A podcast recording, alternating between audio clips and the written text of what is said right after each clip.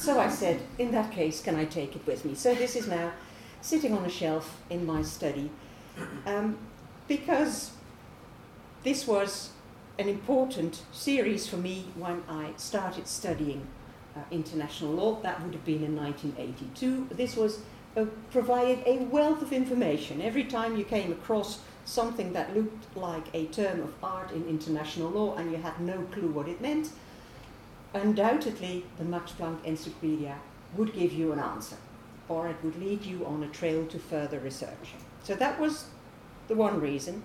The other reason is, and this is also from my own bookshelves, um, I'm part of the editorial board of the ICRC revised commentaries on the Geneva Conventions. On the left hand side, you see uh, the commentaries that have appeared so far, three commentaries on the conventions and one big red book which provides commentaries on Protocol 1 and Protocol 2. On the right hand side, you see the one book, which is the commentary on the Geneva Conven- the first Geneva Convention. I have not fiddled with the size, but you can already see that uh, the commentary on the first Geneva Convention is a big book. Um, being a member of the editorial committee, I get the hardback version, but it is also available in, on internet, which weighs a little less. Now, the subtitle of what I wanted to speak to you about was how we write them and how we use them. How we write travaux, commentaries, and encyclopedias. I just use that abbreviation for now. Now, somehow it starts with somebody having a plan to do this. We need a new project that is going to lead to the publication of the travaux préparatoires on a particular convention. We need a commentary on a particular treaty, or even we need an encyclopedia. So there is this sentiment somewhere, sentiment and energy uh, that essentially can be summarized as we really need this. And also, quite crucially, someone has been able to persuade a publisher that this is not going to be just a hobby horse, but that this, this is going to be a project that we will be able to share with everybody across the world. And the people at the origin of the plan presumably have been quite persuasive and they've persuaded the publisher that there is actually a market for such a publication. Everybody has been waiting for this publication. Maybe sometimes it's slightly different. I would say that the ICRC and the commentaries to the Geneva Conventions, undoubtedly there is a market for that. And I do hope there is a market for the revised commentaries as well. But the ICRC, of course, has a message to transmit. So there is also, I would say, a push from within the organization to do something like that. It's a big job. Um, it was a big job already in the uh, early 1950s, early 1950s, something like that, 1950s, when the first version of the commentaries was published, and it is, I think, an even even bigger job now. Now, so how do we write? So assuming that there is someone or there is a core group who are the editors, they are going to steer the project. They find this publisher, and then they start requesting people to contribute. Now, I've put down beware of your own vanity here. You may be requested to contribute to a commentary or to an encyclopedia, and you're thinking, ah, wonderful, at last, they've seen that I am the specialist in this subject. I'm going to do this. But then, it's not like writing an article. It's not like writing your own views on a particular subject. It is not about me ha- making a point about something that no one else has written about so far, which is what normally drives us when we write articles. We think everybody has missed the point. I'm going to clarify something that's been overlooked. Or I have an analysis that is really contributing to the discussion, and so I should be sharing this uh, with the whole world. So there's going to be an issue about what the author's instructions are from the, say, the central editorial body, the editors who had the original plan. The author's instructions tell you what to do, and the role of the author who finds herself or himself somewhat limited in what you can write. They will tell you something about what is relevant and what is not relevant. For instance, one of the instructions when we are working on the re- revised commentaries to the Geneva Conventions is examples preceding the Second World War, maybe not, no longer relevant. Try and focus on the 1949 version of the Geneva Conventions. Don't get into too much detail about the historic development.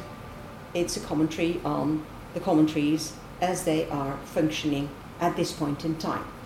So you will see editorial boards trying to sort of give you parameters, give you a framework within which your contribution has to stay. They will tell you something about the size of your contribution, the scope of it.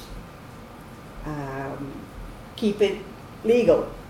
Don't get into the international politics at the time, things like that.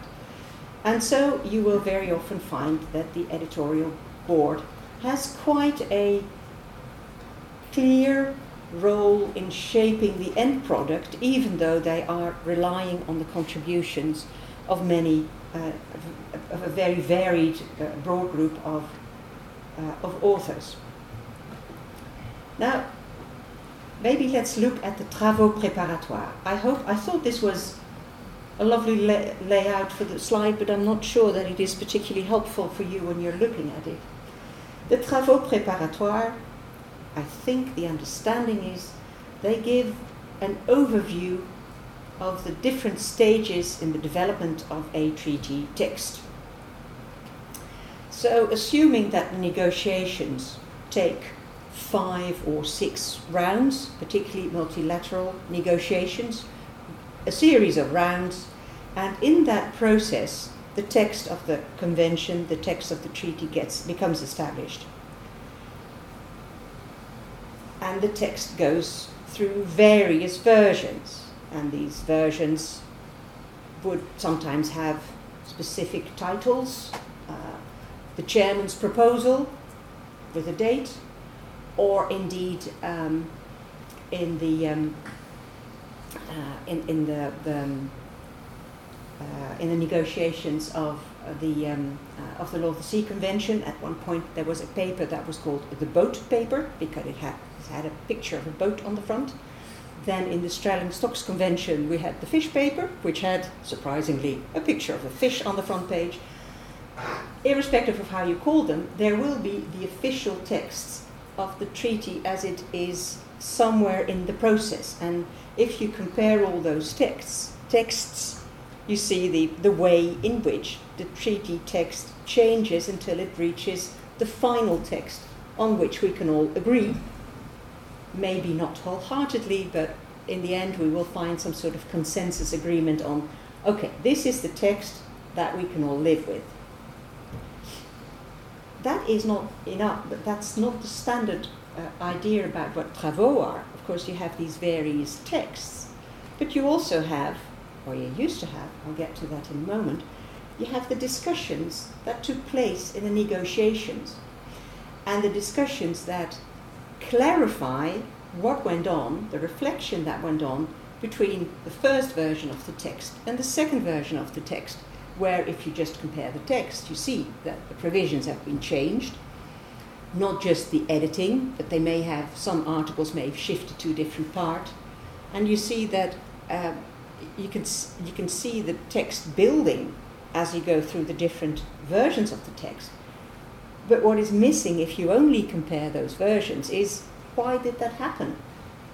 What made the negotiating states change a text? Or what was the, the bargaining that went on? if you drop this idea, we will not insist on that idea. So the whole negotiation, the whole debate is missing unless, as things were, um, you have captured the discussions that took place during the negotiations. Now, travaux préparatoires are not easy to read.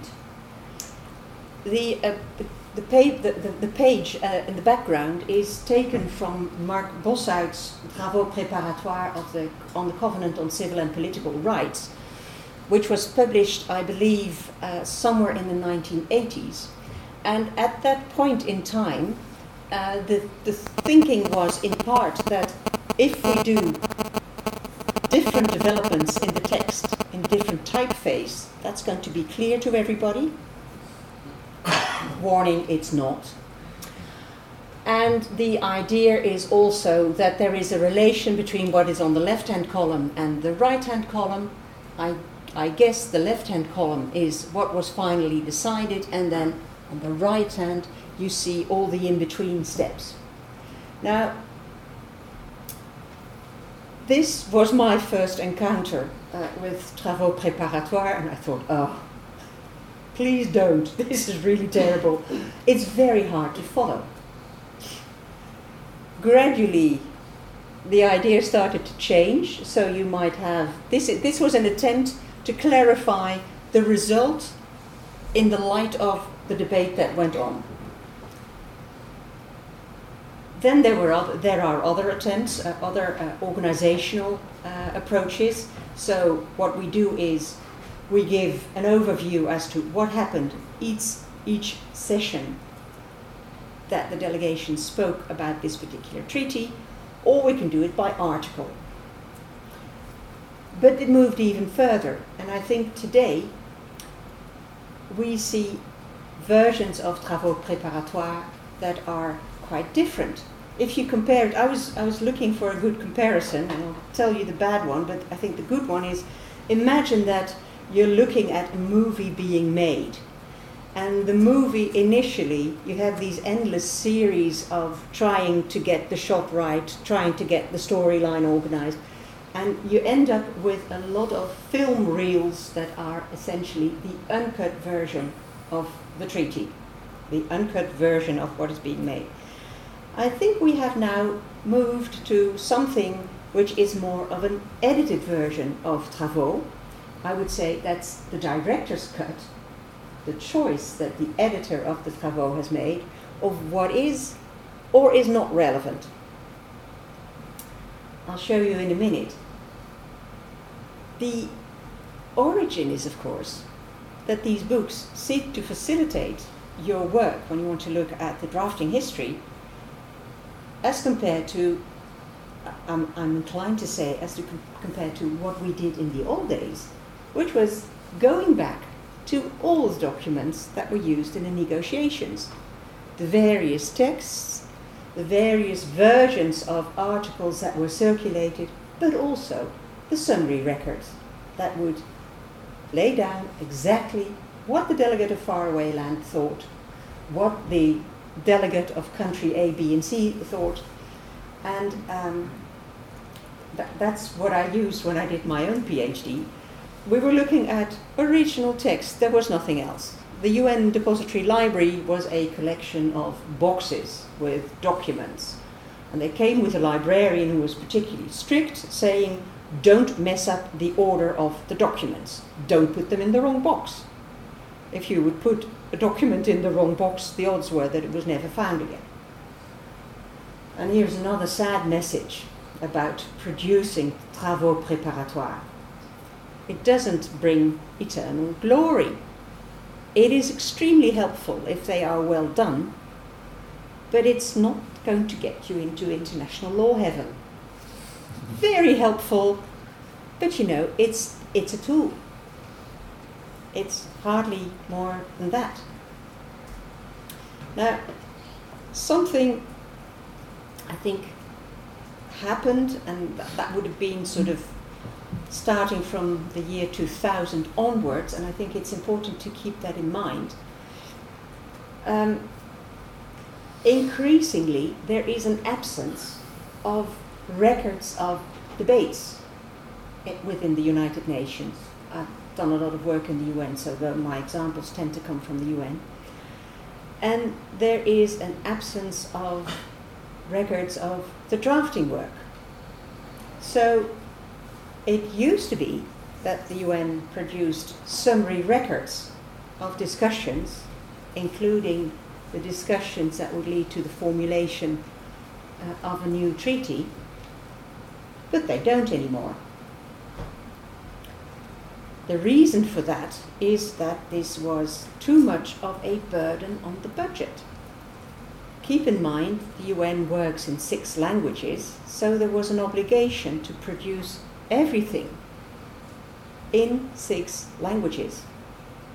Now, the meeting takes place in six languages, so if you want to follow what is being said in French, it gets translated into Arabic, gets translated into English, Spanish, Russian, and I am missing one, I guess. Um, anyway, a Chinese is the one I was missing. So it is going to be uh, interpreted as you speak. But doing all the papers that are produced by a particular conference in six languages is hugely expensive. Now, the, and so ways are found to move to inform, informal sessions because informal sessions do not carry the obligations of translating everything. Um, but it means that records of actually what was said, why Article 27, paragraph 3 looked like this in the second session and looked quite differently in the next session, we can only tell if the participants have written about it. And not every diplomat sits down afterwards and starts discussing what we did and why we did it. Now, um, there are strange ways of coping with that. Um, for instance, the International Seabed Authority, which does not produce summary records either, they have taken up a quite strange practice of using their press releases to highlight um, what I would call turning points in the dis- discussions. So their press releases, which in themselves are not an, an official document, and they're not summary records, they are for the press and the general public. The press releases, particularly of crucial debates, would highlight if a particular dis- delegation said something that was of influence in the debate. Not everybody who then said, yes, we agree with Faraway Land, that's perhaps less relevant. But if Faraway Land came up with a proposal to change something in the mining code, it would be, it would be listed in the press release. That is quite unusual. And even worse, in the um, negotiations about marine biodiversity beyond national jurisdiction, which took place initially in a working group of the General Assembly and are now at the stage of a diplomatic conference. No summary records. But here, this has sort of become a bit outsourced. There is now a NGO reporting on what happens in, the, in this diplomatic conf- conference under the umbrella of the General Assembly, and they produce Earth Negotiations Bulletin, which I think is an excellent publication, but it is the main publication which continues to follow what happens in the BBNJ negotiations, and every day they will produce one issue, and it will, of course, always also be a summary highlighting the main comments during the negotiation. They're not summary records, but they are some kind of record. Very unusual that this reporting is, in a way, outsourced uh, to an NGO. Sometimes there are quite um, mundane reasons why things change in international organizations. So, um, as, I, as I indicated in, in the, the heading of this slide, the UN is rapidly moving away from anything that could be a paper source. So, the UN Depository Library, I think, I don't know if they have really survived because everything is on the internet. The big boxes, all the documents that were shipped from New York and from Geneva are no longer there because the UN uh, is moving uh, also rapidly towards a paperless uh, system. Um, what was of decisive importance, and it is really very odd, but um, it, it, it, happened during International Law Week in 2012. Uh, Hurricane Sandy took place. Remember Hurricane Sandy? New York is flooded, and, and uh, East River also flooded uh, the site of the UN, not just the tip of Manhattan, but also the site of the UN. It was International Law Week, so all the legal advisors were in New York, sitting in their hotel room for three days because the UN was closed. Um, famously, Hurricane Sandy flooded the Security Council room, which could not be used. Shock horror, the Security Council is meeting somewhere else. But it also flooded the printers. Aha, so anyone in the UN system who wanted to move away from paper as a very expensive means of transmitting the work of the UN thought, ah, this is our chance. We're not going to reconstruct the printers as it used to be. So from then on onwards, you know, this is only caused by a hurricane, but from then on onwards, hardly anything appears in writing anymore. Papers that are used in the conference room, draft resolutions, they go on paper because it's helpful to have them on paper before you, you can make notes. But big reports, or anything like that, not on paper anymore. Instead, we now have the paper smart system, which is a sort of an in-house system. I'm not sure if you can log in from uh, to the system uh, from here, but within the UN building, you can log into the paper smart system. You look for the meeting you're following, and you will then find all the documents, including everybody's statements. So statements are no longer uh, handed out in the room either. So um, even if we had we had not thought about this before, reporting quite clearly depends on the availability of funding. That is understandable. It also goes to the issue of whether or not you actually need six languages in the UN, but that's not open for debate. It's an understandable development, but also it may make it quite difficult if you look at Article 32 of the Vienna Convention, reports of the drafting of treaties as a secondary means of interpretation. Now, this may not be a major problem when you look at older treaties, but imagine, imagine that we will have uh, an implementing agreement on marine biodiversity. Does that mean that we then refer to Earth Negotiations Bulletin as the means of interpretation that Article 32 of the Vienna Convention refers to. Let me see, just briefly. Recourse may be, this is Article 32, recourse may be had to supplementary means of interpretation, including the preparatory work of the treaty and the circumstances of its conclusion. Interesting. What does this mean in a time when we don't have summary records anymore? Okay, I think this this slide is a, is, a, is, is actually in the wrong place. Um, this is what I, going back to my comparison with the movie, from the uncut reels travaux, the plain travaux, to the editor's travaux, the edited travaux, the director's cut. This is um, the Virginia Commentary on the Law of the Sea Convention, and here you see an example of uh, a section which really goes to the travaux of the Law of the Sea Convention you find that the authors are now describing what took place. At the third session, this and that happened. If you want to check it, go to source 25. That's different already from moving from the really basic material to writing a commentary. So, in the process, from travaux to commentary, the content gets read and embellished and selected presumably, by the authors who are writing this. They highlight developments, and they highlight the developments that they think are important. I apologize that this is at the wrong place.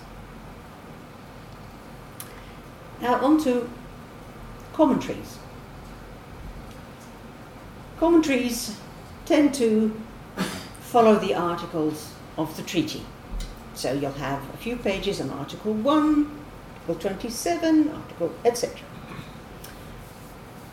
Mostly they are article by article, but sometimes you find that they are thematic.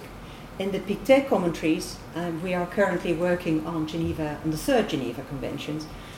Um, there is a section on the escape of prisoners of war, but Pictet apparently thought, Pictet and friends, by the way, we call this the Pictet commentaries, but he didn't do that all on his own.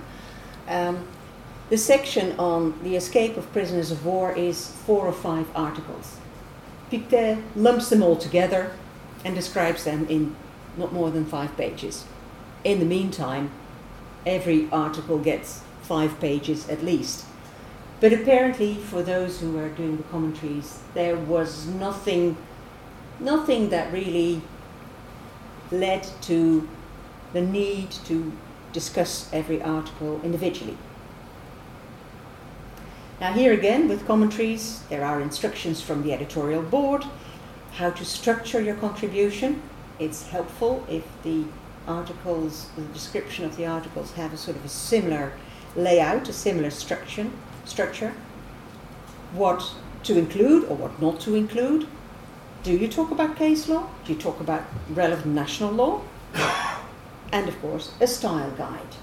Uh, and normally also instructions with respect to the footnotes. And that's also because, of course, the editor, editors don't want to start correcting everybody's footnotes. If you're doing a large project, you don't want to do that. Sometimes you find commentaries include a reference to travaux, not always. Sometimes they include references to case law, but not always, and not necessarily in a systematic manner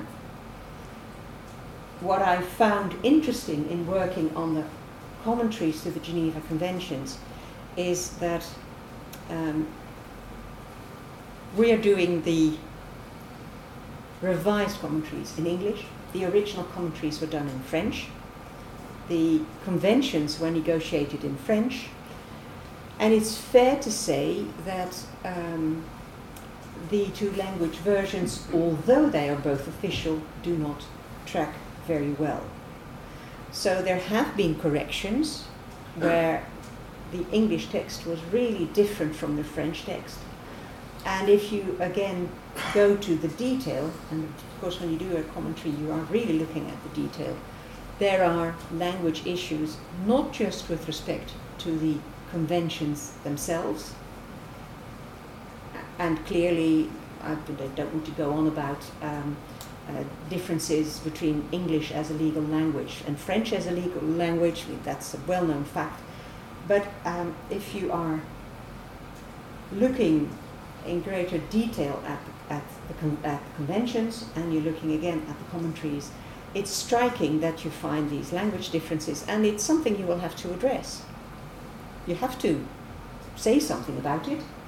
You can't say everywhere, oops, this was a translation error. That is perhaps not a great idea, but um, you have to make sure that in the commentary that you write, um, you also maintain the unity of the material norm.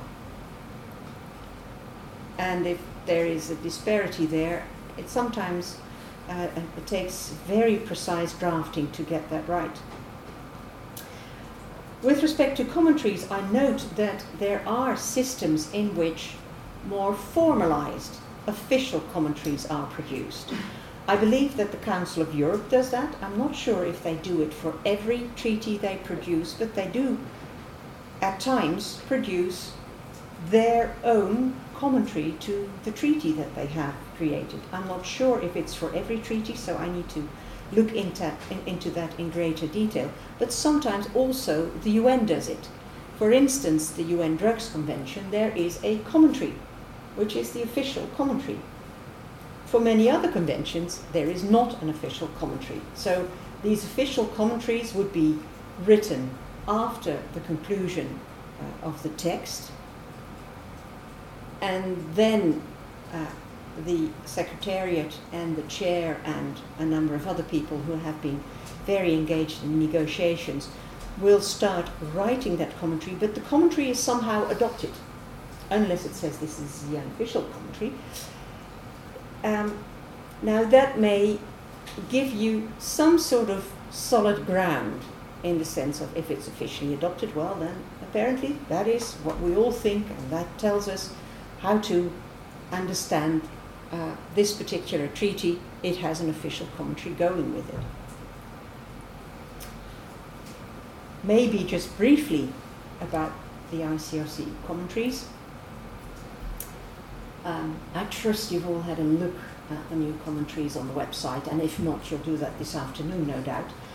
Um, the Pictet commentaries date from the 1950s, and I think the final ones were sort of early 1960s. No need to say that armed conflict has changed quite a bit since 1949 when the Red Cross conventions um, were established. Uh, also, I think, not, no need to explain why we are not starting to amend the Red Cross uh, conventions would not be a good idea at this point in time. But it is quite clear that the old commentaries have become somewhat outdated. They're talking about a war that is no longer there. Of course, the majority of wars now are non international armed conflict. So um, it was felt necessary, also, I think, in the in the wake of the customary, customary law study that the ICRC undertook, it was felt necessary to have another look at the commentaries. Now, this is a huge project, and I am in awe for all the efforts that the ICRC is making. Um, they set up a, quite a complex organization with a multitude of authors, with peer reviewers from all across the world and an editorial committee that has to keep reading and reading. I had never thought that I would read uh, a whole book of, of commentaries, but I've done two now. So uh, you learn about that uh, as, as, um, as things develop. there are, of course, here, and, and this is, I think, quite, um, uh, quite particular to the Red Cross conventions, there are lots of debates, lots of contemporary debates about where does IHL sit? Where does IHL sit with respect to international criminal law? So, how much international criminal law are you drawing into your commentary, for instance, on the grave breaches, but also on particular uh, uh, substantive norms that you're discussing? How much of the interpretation of the norm by an outside body, such as the Yugoslavia Tribunal, such as the International Criminal Court, are you going to reflect in the commentaries? You're not writing a commentary about international criminal law, but at the same time, you don't want people to say, well, you made your commentary on an island because meanwhile something else was happening in the tribunals. There's another debate about where this international humanitarian law sit uh, in relation to human rights law and the case law of the various human rights courts, who have, many of them, not just uh, Strasbourg, but also the Inter American Court, addressed various elements, mostly in the field of uh, GC4, but sometimes also uh, related to prisoners of war, have addressed issues related to IHL. So these are all um, uh, matters you need to think about knowing, particularly the, the debate about uh, human rights law and humanitarian law, is not an easy debate. There are some positions have been taken, and it's an ongoing debate. It's not easy, but you have to deal with that when you uh, work on a subject like that. Now, the final one in my list is the encyclopedia. Remember my uh, first slide about the Max Planck Encyclopedia? I thought it was a wonderful tool. However, is it an objective tool? Is it an impartial tool? That's something you find out. I wonder if you find that out when you first start using that tool as you start studying international law? I guess not. I guess that only by the time you are more advanced in your studies, you read things and you're thinking, um, well, that's one way of looking at it, but there are other ways. So, someone sets a list of entries, lemmas, keywords. Um,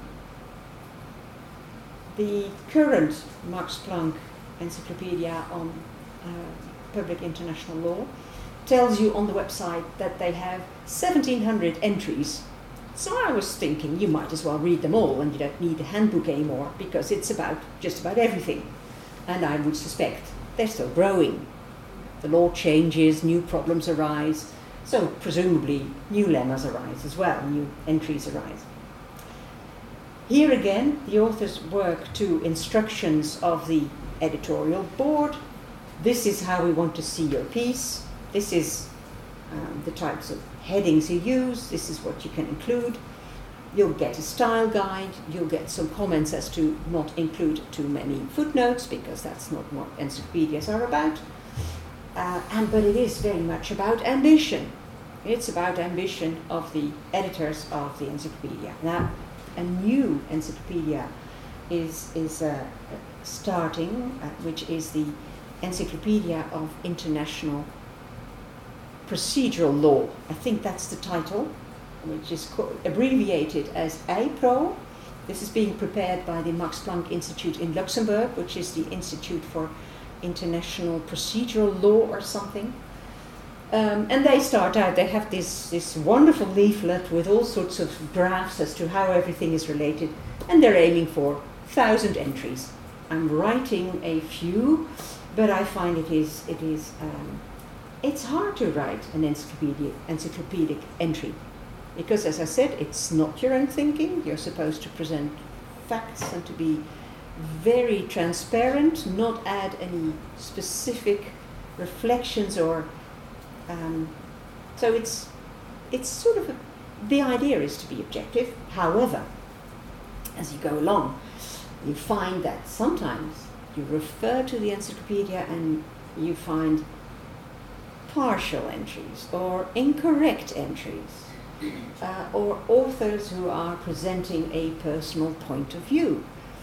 Uh, I have on various occasions found entries in the Max Planck uh, Encyclopedia, the main one, I mean, um, where somebody was writing something about the Netherlands, where I thought, oh, that's just not fair. You misunderstood why we did this.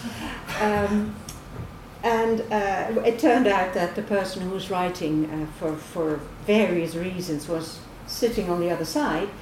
Um, but then th- this is also you know, it's, a, it's, a, bit uncomfortable because you can say, well, uh, write a nice letter to the editor and say, excuse us, but we think this needs to be um, corrected. What the encyclopedia says now is a bit too partial or at least you should add a paragraph on our view. Um, but then it never gets corrected. We once did this. We were extremely upset about uh, somebody, uh, not referring to a particular court case, saying, the United Kingdom and the Netherlands said this and that, and they were wrong, yada yada da. Not only were we um, were we validated in our approach by by the church, but the point was, it stayed there for a very long time. It was never corrected, of course, it's still sitting there. So, with the authority that is somehow attributed to those reference works, including encyclopedias, it is still sitting there. And that goes to another issue, and I think that is an issue that is increasing in scope. The bigger the encyclopedia gets, the more of a management headache it becomes what starts out as a great plan, we should have this, in the end will require quite a lot of people to run it. And some sort of a process to update. What was true in 2013 probably needs to be checked again by now. They might then find my letter saying you need to update this because it's incorrect. Who knows? So the work process for those huge big projects, and that goes to, I think, the Max Planck Encyclopedia, the new procedural law encyclopedia, but certainly also the ICRC commentaries. The work process is an issue in itself. And I'm not sure if lawyers are necessarily the best process managers, but that is that's another matter. But it, it becomes um, it becomes something that you have to take into account as you as you go along. If your aim is only to produce a series in book form, that's sort of